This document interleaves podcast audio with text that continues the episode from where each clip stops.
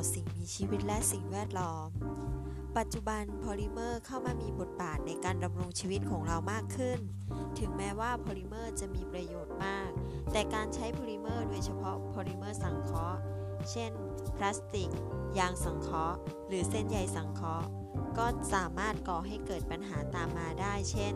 ปัญหาขยะพลาสติก ขยะอิเล็กทรอนิกส์ ที่เป็นอันตราย หากใช้อย่างฟุ่มเฟือย และไม่ระมัดระวัง ไม่รู้วิธีการเก็บรักษา หรือกำจัดอย่างถูกต้อง ก็สามารถก่อให้เกิดมลพิษแก่สิ่งแวดล้อมได้ ปัญหาที่เกิดจากการใช้พลาสติก เป็นปัญหาที่ใหญ่มาก เนื่องจากพลาสติกสลายตัวได้ยาก โดยทั่วไปพลาสติกเกือบทุกชนิด ไม่ละลายในน้ำไม่ละลายในกรด ในเบสหรือในตัวละลายอินทรีย์บางชนิด เมื่อเผา จะเกิดควันซึ่งเป็นแก๊สพิษ พลาสติกบางชนิดไม่ติดไฟ และถ้าใช้ความร้อนสูง และเผานานๆ จะติดไฟ ขยะพลาสติกเมื่อทิ้งลงสู่สิ่งแวดล้อม จะสลายตัวได้ยาก ถ้ามีปริมาณพลาสติกอยู่ในดินมาก จะทำให้ดินขาดความอุดมสมบูรณ์ พืชเจริญเติบโตได้ไม่ดี เพราะน้ำและแร่ธาตุซึมผ่านไม่ได้ การทิ้งพลาสติกลงสู่แหล่งน้ำอาจก่อให้เกิดการกีดขวางการจราจรทางน้ำหากทิ้งลงสู่ท่อระบายน้ำทำให้ขัดขวางการไหลของน้ำทำให้ท่อน้ำอุดตัน ปัญหาขยะพลาสติก เป็นปัญหาร่วมกันทั่วโลก นักวิทยาศาสตร์จึงพยายามคิดค้นพลาสติกที่ย่อยสลายได้ทางชีวภาพ มาใช้แทน เราเรียกว่า พลาสติกชีวภาพ หรือ biodegradable ซึ่งเป็นวัสดุที่ย่อยสลายได้เองตามธรรมชาติ ช่วยลดปัญหามลพิษในสิ่งแวดล้อม วัสดุที่นำมาผลิตได้แก่ แป้ง เซลลูโลสจากแป้ง โปรตีนจากถั่ว แป้งเป็นวัสดุที่เหมาะสมที่สุด เพราะมีปริมาณมาก หาง่าย ราคาถูก เช่น ข้าวโพด ข้าวสาลี มันเทศ และอื่นๆ พลาสติกชีวภาพที่ผลิตจากแป้ง มีข้อจำกัดในการใช้งาน เพราะจะเกิดการพองตัวและเสียรูปร่าง เมื่อได้รับความชื้น จึงต้องปรับปรุงคุณภาพโดยเติมเชื้อจุลินทรีย์เข้าไปชุบย่อยสลายแป้ง ซึ่งแป้งจะถูกย่อยสลายเป็นกรดแลคติก เชื่อมต่อกันเป็นพอลิเมอร์ วิธีการที่ดีที่สุดในการลดขยะพลาสติกคือ ลดปริมาณการใช้ และพยายามนำกลับมาใช้ใหม่ ที่เราเรียกกันว่า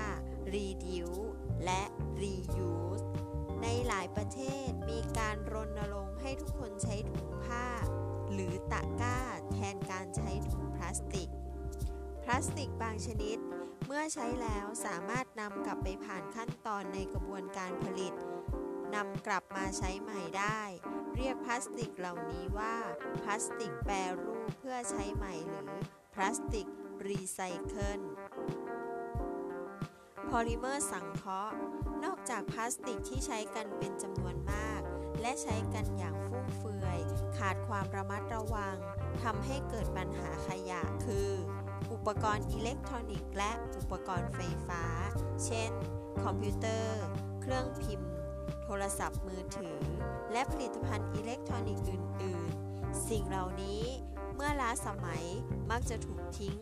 กลายเป็นขยะ ซึ่งกำจัดหรือทำลายได้ยาก ต้องใช้งบประมาณสูงมากในการจัดการ ดังนั้นผู้บริโภคสินค้าจึงควรตระหนักถึงปัญหาที่จะเกิดขึ้นกับสิ่งแวดล้อม ควรใช้สิ่งของต่างๆ อย่างประหยัดตามความจำเป็น และใช้อย่างคุ้มค่า นอกจากนี้ควรร่วมกันรับผิดชอบดูแลสิ่งแวดล้อมให้อยู่ในสภาพที่ดี ช่วยกันแยกขยะออกเป็นประเภทต่างๆ เพื่อความสะดวกในการกำจัด การนำกลับมาใช้ใหม่ หรือการแปรรูป พื่อเป็นการลดปริมาณขยะลงได้ สมาคมอุตสาหกรรมพลาสติก ประเทศสหรัฐอเมริกา หรือ SPI ได้กำหนดสัญลักษณ์เพื่อบ่งชี้ประเภทของพลาสติกรีไซเคิลไว้ 7 กลุ่ม ดังนั้น โรงงานอุตสาหกรรม ที่ผลิตผลิตภัณฑ์ที่ทำด้วยพลาสติก ต้องมีสัญลักษณ์กำกับ เพื่อแสดงประเภทพลาสติก ที่ใช้ทำผลิตภัณฑ์นั้นๆ เพื่อสะดวกต่อการนำไปแปรรูป เพื่อนำกลับมาใช้ใหม่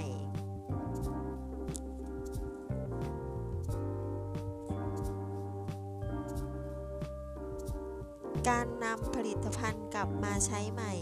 เป็นวิธีหนึ่งที่ช่วยลดปัญหาสิ่งแวดล้อมที่เกิดจากขยะ หรือของเสีย สิ่งสำคัญคือ ทุกคนต้องร่วมมือ ในการคัดแยกขยะแต่ละประเภทออกจากกัน เพื่อสะดวกต่อการดำเนินงาน และนำกลับมาใช้ใหม่ รหัสของพลาสติกจะประกอบไปด้วยตัวเลข แล้วก็มีลูกศรสามเหลี่ยม มีลูกศร วนกัน มีลูกศรสามสามอัน วนกันเป็นรูปสามเหลี่ยม และใต้รูปสามเหลี่ยม จะเขียนชนิดของพลาสติกกำกับไว้ด้วยตัวภาษาอังกฤษที่เป็นตัวย่อนะคะ รหัสพลาสติก รหัสที่ 1 ได้แก่ชนิดของพลาสติก PET หรือ PETE เรียกว่า polyethylene นะคะ เป็นพลาสติกที่ส่วนใหญ่มีความใส มองทะลุได้ มีความแข็ง เหนียว ป้องกันการซึมผ่านของแก๊สได้ดี เรานิยมนำมาใช้ทำบรรจุภัณฑ์ต่างๆ เช่น ขวดน้ำดื่ม ขวดบรรจุของดอง และขวดน้ำมันพืช รหัสพลาสติกเลข 2 HDPE หรือ High Density Polyethylene นะคะเป็นพลาสติกที่มีความหนาแน่นสูง ค่อนข้างนิ่ม มีความเหนียว ไม่แตกง่าย ส่วนใหญ่ทำให้มีสีสันสวยงาม ทนสารเคมี จึงนิยมใช้บรรจุผลิตภัณฑ์สำหรับทำความสะอาด แชมพูสระผม แป้งเด็ก ถุงร้อนชนิดขุ่น ขวดนม และขวดน้ำผลไม้ รหัสพลาสติกเลข 3 PVC หรือ Polyvinyl Chloride เป็นพลาสติกที่มีลักษณะทั้งแข็งและนิ่ม สามารถผลิตเป็นผลิตภัณฑ์ได้หลายรูปแบบ เป็นพลาสติกที่นิยมใช้มาก เช่น ท่อ PVC ท่อประปา สายยางใส แผ่นฟิล์มสำหรับห่ออาหาร ม่านในห้องอาบน้ำ แผ่นกระเบื้อง แผ่นพลาสติกปูโต๊ะ รหัสพลาสติกเลข 4 LDPE Low Density Polyethylene เป็นพลาสติกที่มีความหนาแน่นต่ำ มีความนิ่มมาก HDPE จะมีความเหนียว ยืดตัวได้ระดับหนึ่ง ส่วนใหญ่ใส มองเห็นได้ นิยมนำมาใช้ทำแผ่นฟิล์มห่ออาหาร ถุงใส่ขนมปัง ถุงเย็น สำหรับบรรจุอาหาร รหัสพลาสติกเลข 5 PP หรือ polyethylene เป็นพลาสติกที่ส่วนใหญ่มีความหนาแน่นค่อนข้างต่ำ มีความเหนียวและแข็ง ทนต่อแรงกระแทกได้ดีทำให้มีสีสันสวยงามได้ นิยมนำมาทำภาชนะบรรจุอาหารเช่น กล่อง ชาม จาน ถัง ตะกร้า กระบอกสำหรับใส่น้ำแช่เย็น ถุงร้อน ชนิด ใส และอุปกรณ์ไฟฟ้าบางชนิด รหัสพลาสติกเลข 6 PS หรือ Poly สไตลีน เป็นพลาสติกที่มีความใส แข็ง แต่เปราะ แตกง่าย สามารถทำเป็นโฟมได้ นำมาใช้ทำบรรจุภัณฑ์เช่น กล่องไอศกรีม กล่องโฟมใส่อาหาร เทปเพลง รหัสพลาสติกเลข 7 อยู่ในกลุ่มของพลาสติกอื่น ๆ เป็นพลาสติกชนิดอื่นที่ไม่ใช่ 6 ชนิดแรก ซึ่งพบได้มากมายหลากหลายรูปแบบ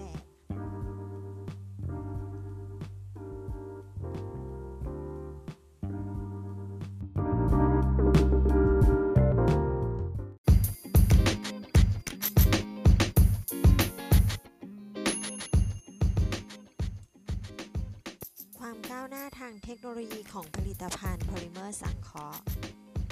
เทคโนโลยีของการผลิตโพลิเมอร์มีความก้าวหน้าและพัฒนาอย่างรวดเร็ว นับตั้งแต่การเตรียมโมโนเมอร์ การเตรียมโพลิเมอร์ การปรับปรุงสมบัติของโพลิเมอร์ รวมทั้งการแปรรูปโพลิเมอร์เพื่อให้ได้ชิ้นงานที่มีรูปร่างตามต้องการ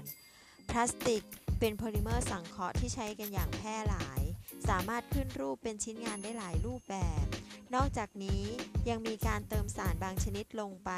เพื่อทำให้พลาสติกมีสมบัติที่ดีขึ้น เช่น เติมสีให้มีความสวยงาม เติมใยแก้วเพื่อเพิ่มความแข็งแรงและทนต่อแรงกระแทก ซึ่งมีชื่อเรียกโดยทั่วไปว่าไฟเบอร์กลาส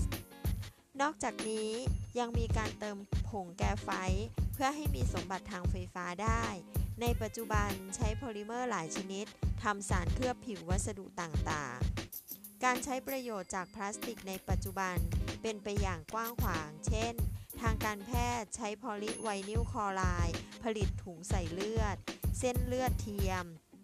พอลิสไตรีนใช้ทำหลอดฉีดยา พอลิโพพิลีนใช้ทำกระดูกเทียม เอ็นเย็บแผล พอลิเอทิลีนใช้ทำอวัยวะเทียม เช่น ฟันปลอม ลิ้นหัวใจ กระเพาะปัสสาวะ และท่อน้ำดี ซิลิโคน ใช้ทำแม่พิมพ์ และใช้ในด้านศิลปกรรมตกแต่ง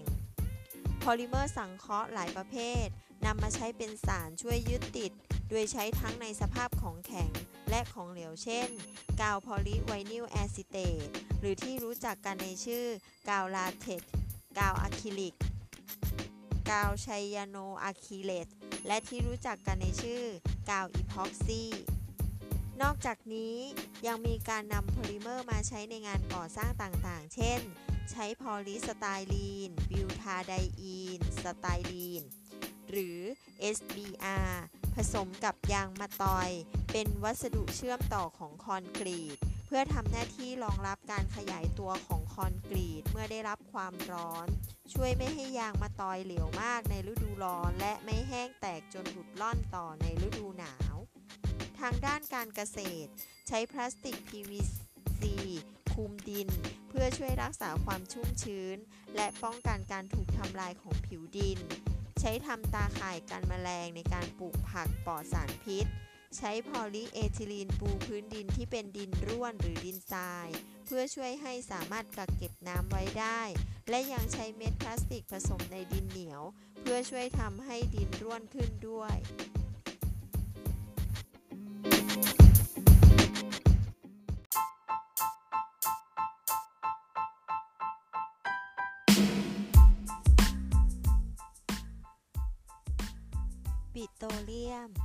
มนุษย์ใช้พลังงานจากธรรมชาติ จากหลายแหล่ง เช่น ปิโตรเลียม แก๊สธรรมชาติ ถ่านหิน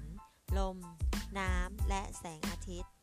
ปัจจุบันโลกมีจำนวนประชากรมากขึ้น ความต้องการใช้พลังงานในด้านต่างๆ เช่น ด้านอุตสาหกรรม การขนส่ง และการสื่อสาร จึงเพิ่มมากขึ้นด้วย ด้วยแหล่งพลังงานจากธรรมชาติที่นำมาใช้ประโยชน์มากที่สุดคือ ปิโตรเลียม ประเภทน้ำมันดิบ แก๊สธรรมชาติตามลำดับ ปิโตรเลียมจัดเป็นเชื้อเพลิงฟอสซิล หรือเชื้อเพลิงซากดึกดำบรรพ์เกิดจากซากสิ่งมีชีวิตทั้งพืชและสัตว์ที่เน่าเปื่อยทับถมอยู่ใต้ทราย และโคลนตมเป็นเวลานาน เกิดการย่อยสลาย กลายเป็นธาตุคาร์บอนและไฮโดรเจน เมื่อคาร์บอนและไฮโดรเจน ถูกกดทับอยู่ใต้เปลือกโลก ที่มีความดันและอุณหภูมิสูง เป็นเวลานาน จะเกิดการรวมตัวเป็นสารประกอบไฮโดรคาร์บอนหลายชนิดปะปนกัน มีทั้งสารที่มีสถานะเป็นของเหลว คือน้ำมันดิบ และสารที่มีสถานะเป็นแก๊ส คือแก๊สธรรมชาติ โดยทั่วไปปิโตรเลียมถูกกักเก็บอยู่ภายใต้ผิวโลก ในชั้นหินทรายที่อยู่ระหว่างชั้นหินดินดาน เนื่องจากหินทรายมีความพรูนสูงจึงยอมให้น้ำและปิโตรเลียมซึมผ่านได้ง่าย ปิโตรเลียมจึงแทรกอยู่ในช่องว่างระหว่างเม็ดทราย ส่วนหินดินดานมีสมบัติไม่ยอมให้น้ำและปิโตรเลียมซึมผ่านได้ง่าย หินดินดานจึงเป็นตัวกักเก็บ และป้องกันการระเหยของปิโตรเลียม แหล่งสะสมปิโตรเลียมขนาดใหญ่ที่สุดของโลกในปัจจุบันคือ บริเวณอ่าวเปอร์เซียรองลงมาคือบริเวณอเมริกากลาง อเมริกาเหนือ และรัสเซีย โดยปิโตรเลียมที่พบในบริเวณประเทศไนจีเรีย จัดเป็นแหล่งปิโตรเลียมที่มีคุณภาพดีที่สุด เพราะเป็นแหล่งที่มีปริมาณสารประกอบของกรรมฐานปนอยู่น้อยที่สุดสำหรับประเทศไทย พบแหล่งน้ำมันดิบครั้งแรกที่อำเภอฝาง จังหวัดเชียงใหม่ เมื่อปีพุทธศักราช 2464 และต่อมาได้พบแหล่งน้ำมันดิบที่อำเภอลานกระบือ จังหวัดกำแพงเพชร ชื่อว่าแหล่งสิริกิต ปัจจุบันประเทศไทยมีแหล่งปิโตรเลียมกระจายอยู่ทั่วประเทศ ที่สำรวจค้นพบแล้ว 79 แหล่ง สามารถดำเนินการผลิตได้จำนวน 54 แหล่ง แบ่งออกเป็นแหล่งผลิตบนบก 25 แหล่ง ในทะเล 29 แหล่ง สามารถผลิตน้ำมันดิบได้ 135,000 บาร์เรลต่อวัน ก๊าซธรรมชาติ 2,500 ล้านลูกบาศก์ฟุตต่อวัน และก๊าซธรรมชาติเหลว 90,000 บาร์เรลต่อวัน สำหรับแหล่งผลิตแก๊สธรรมชาติที่ใหญ่ที่สุดอยู่ในอ่าวไทย เจาะสำรวจพบเมื่อปีพุทธศักราช 2523 มีชื่อว่าแหล่งบงกช การกลั่นลำดับส่วนน้ำมันดิบ จะได้ผลิตภัณฑ์เป็นสารประกอบไฮโดรคาร์บอน ที่มีอะตอมของคาร์บอนตั้งแต่1-50 อะตอม สารที่มีจำนวนคาร์บอนน้อย เช่น คาร์บอน1-4อะตอม จะมีสถานะเป็นแก๊ส เมื่อจำนวนคาร์บอนอะตอมเพิ่มขึ้น จะได้สารที่เป็นของเหลว เริ่มตั้งแต่ของเหลวใส เบากว่าน้ำ จนถึงของเหลวข้นเหนียว และหนืดตามจำนวนอะตอมคาร์บอนที่เพิ่มขึ้น ผลิตภัณฑ์ที่กันได้แต่ละส่วนสามารถนำไปใช้ประโยชน์ได้โดยตรง และผลิตภัณฑ์ที่ได้บางชนิดนำไปเป็นสารตั้งต้นในอุตสาหกรรมการผลิตสารอื่น ๆ ได้อีก ซึ่งเรียกว่า อุตสาหกรรมปิโตรเลียม เช่น อุตสาหกรรมผลิตเม็ดพลาสติก ยางสังเคราะห์ เส้นใยสังเคราะห์ และ น้ำมันดิบส่วนมากมีสีดำหรือสีน้ำตาล มีสมบัติแตกต่างกันตามแหล่งที่พบ น้ำมันดิบเป็นของเหลวข้นถึงหนืด บางแหล่งมีไข่มาก บางแหล่งมียางมะตอยมาก การนำน้ำมันดิบมาใช้ประโยชน์ต้องนำไปผ่านกระบวนการแยกสารอื่น ๆ ที่ปะปนอยู่ออกก่อน แล้วจึงนำส่วนที่เหลือซึ่งเป็นสารประกอบไฮโดรคาร์บอนเป็นส่วนใหญ่ ไปกันเพื่อแยกให้ได้ผลิตภัณฑ์ออกเป็นส่วน ๆ ก่อนนำไปใช้ประโยชน์ตามสมบัติของแต่ละส่วนที่กันได้ กระบวนการกันน้ำมันดิบ เริ่มจากการให้ความร้อนแก่น้ำมันดิบ ที่ต้องการแยกส่วนประกอบต่างๆ ที่ผสมอยู่ ออกจนเหลือแต่สารประกอบไฮโดรคาร์บอนเป็นส่วนใหญ่ โดยฉีดน้ำมันดิบเข้าทางด้านล่างของหอกันที่เป็นหอสูง ประกอบด้วยชั้นต่างๆ ซึ่งแต่ละชั้นจะมีอุณหภูมิแตกต่างกัน โดยส่วนล่างสุดมีอุณหภูมิสูง และอุณหภูมิจะลดลงตามความสูงของหอกัน เมื่อไอของสารที่มีจุดเดือดต่างกันลอยขึ้นด้านบนหอ จะควบแน่นเป็นของเหลวในแต่ละชั้นของหอกลั่นได้ เป็นผลิตภัณฑ์ต่างๆ ที่มีช่วงจุดเดือดลดหลั่นลงมาตามลำดับการกั่นแบบนี้เรียกว่า การกั่นลำดับส่วน ผลิตภัณฑ์หรือสารที่กันได้แต่ละช่วงจุดเดือดจะมีสมบัติต่างกันจึงนำใช้ประโยชน์ได้แตกต่างกัน ก๊สธรรมชาติ เป็นแหล่งพลังงานที่สำคัญอีกแหล่งหนึ่ง เมื่อปีพุทธศักราช 2516 ประเทศไทยได้สำรวจพบแหล่งแก๊สธรรมชาติบริเวณอ่าวไทย และในปีพุทธศักราช 2524 พบบนแผ่นดินที่อำเภอน้ำพอง จังหวัดขอนแก่น ปัจจุบันประเทศไทยใช้แก๊สธรรมชาติเป็นพลังงานหลักมากกว่าร้อยละ 60 ของพลังงานทั้งหมดที่ใช้ในการผลิตกระแสไฟฟ้า การค้นพบแก๊สธรรมชาติในประเทศไทย มีส่วนสำคัญในการช่วยพัฒนาเศรษฐกิจและอุตสาหกรรมของประเทศ แก๊สธรรมชาติที่ขุดเจาะออกมาจากใต้พื้นดินจะมีทั้งสถานะของเหลวและแก๊สผสมกันอยู่ ส่วนที่เป็นของเหลวเรียกว่าแก๊สธรรมชาติเหลว ส่วนที่เป็นแก๊สเรียกว่าแก๊สธรรมชาติแก๊สธรรมชาติและแก๊สธรรมชาติเหลว ประกอบด้วยสารไฮโดรคาร์บอนชนิดต่างๆ เช่น มีเทน อีเทน โพรเพน บิวเทน เพนเทน กับสารที่ไม่ใช่สารประกอบไฮโดรคาร์บอน เช่น แก๊สคาร์บอนไดออกไซด์ แก๊สไฮโดรเจนซัลไฟด์ ไอประหลอด และไอน้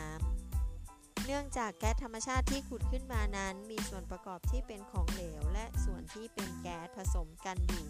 จึงต้องนำมาผ่านกระบวนการผลิตที่ลงแยกแก๊สธรรมชาติ พื่อให้ได้ผลิตภัณฑ์ที่นำไปใช้ประโยชน์ได้คุ้มค่าที่สุด ประเทศไทยมีโรงแยกแก๊สธรรมชาติที่ตำบลมาบตาพุธ จังหวัดระยอง และที่อำเภอขนอม จังหวัดนครศรีธรรมราช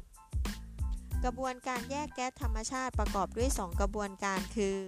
กระบวนการแยกแก๊สธรรมชาติที่ไม่ใช้สารประกอบไฮโดรคาร์บอน และกระบวนการแยกสารประกอบไฮโดรคาร์บอน 1. กระบวนการแยกสารที่ไม่ใช่สารประกอบไฮโดรคาร์บอน เป็นกระบวนการกำจัดสารที่ไม่ใช่สารประกอบไฮโดรคาร์บอนออกจากแก๊สธรรมชาติได้แก่ พวกปรอทก๊าซคาร์บอนไดออกไซด์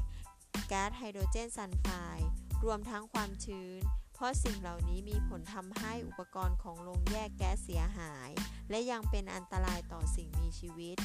การกำจัดสารดังกล่าวมีวิธีตามลำดับดังนี้ 1. การกำจัดปรอท ใช้วิธีการดูดซับด้วยตัวดูดซับแล้วนำปรอทที่ดูดซับไว้ไปกำจัดภายหลัง 2. การกำจัดก๊าซคาร์บอนไดออกไซด์และก๊าซไฮโดรเจนซัลไฟด์โดยใช้สารละลายโพแทสเซียมคาร์บอเนตดูดซับแก๊สคาร์บอนไดออกไซด์และไฮโดรเจนซัลไฟด์ออกจากแก๊สธรรมชาติ ในกระบวนการนี้จะได้ก๊าซคาร์บอนไดออกไซด์ออกมา สามารถนำไปใช้ประโยชน์ในอุตสาหกรรมต่างๆ ได้ 3. การกำจัดความชื้น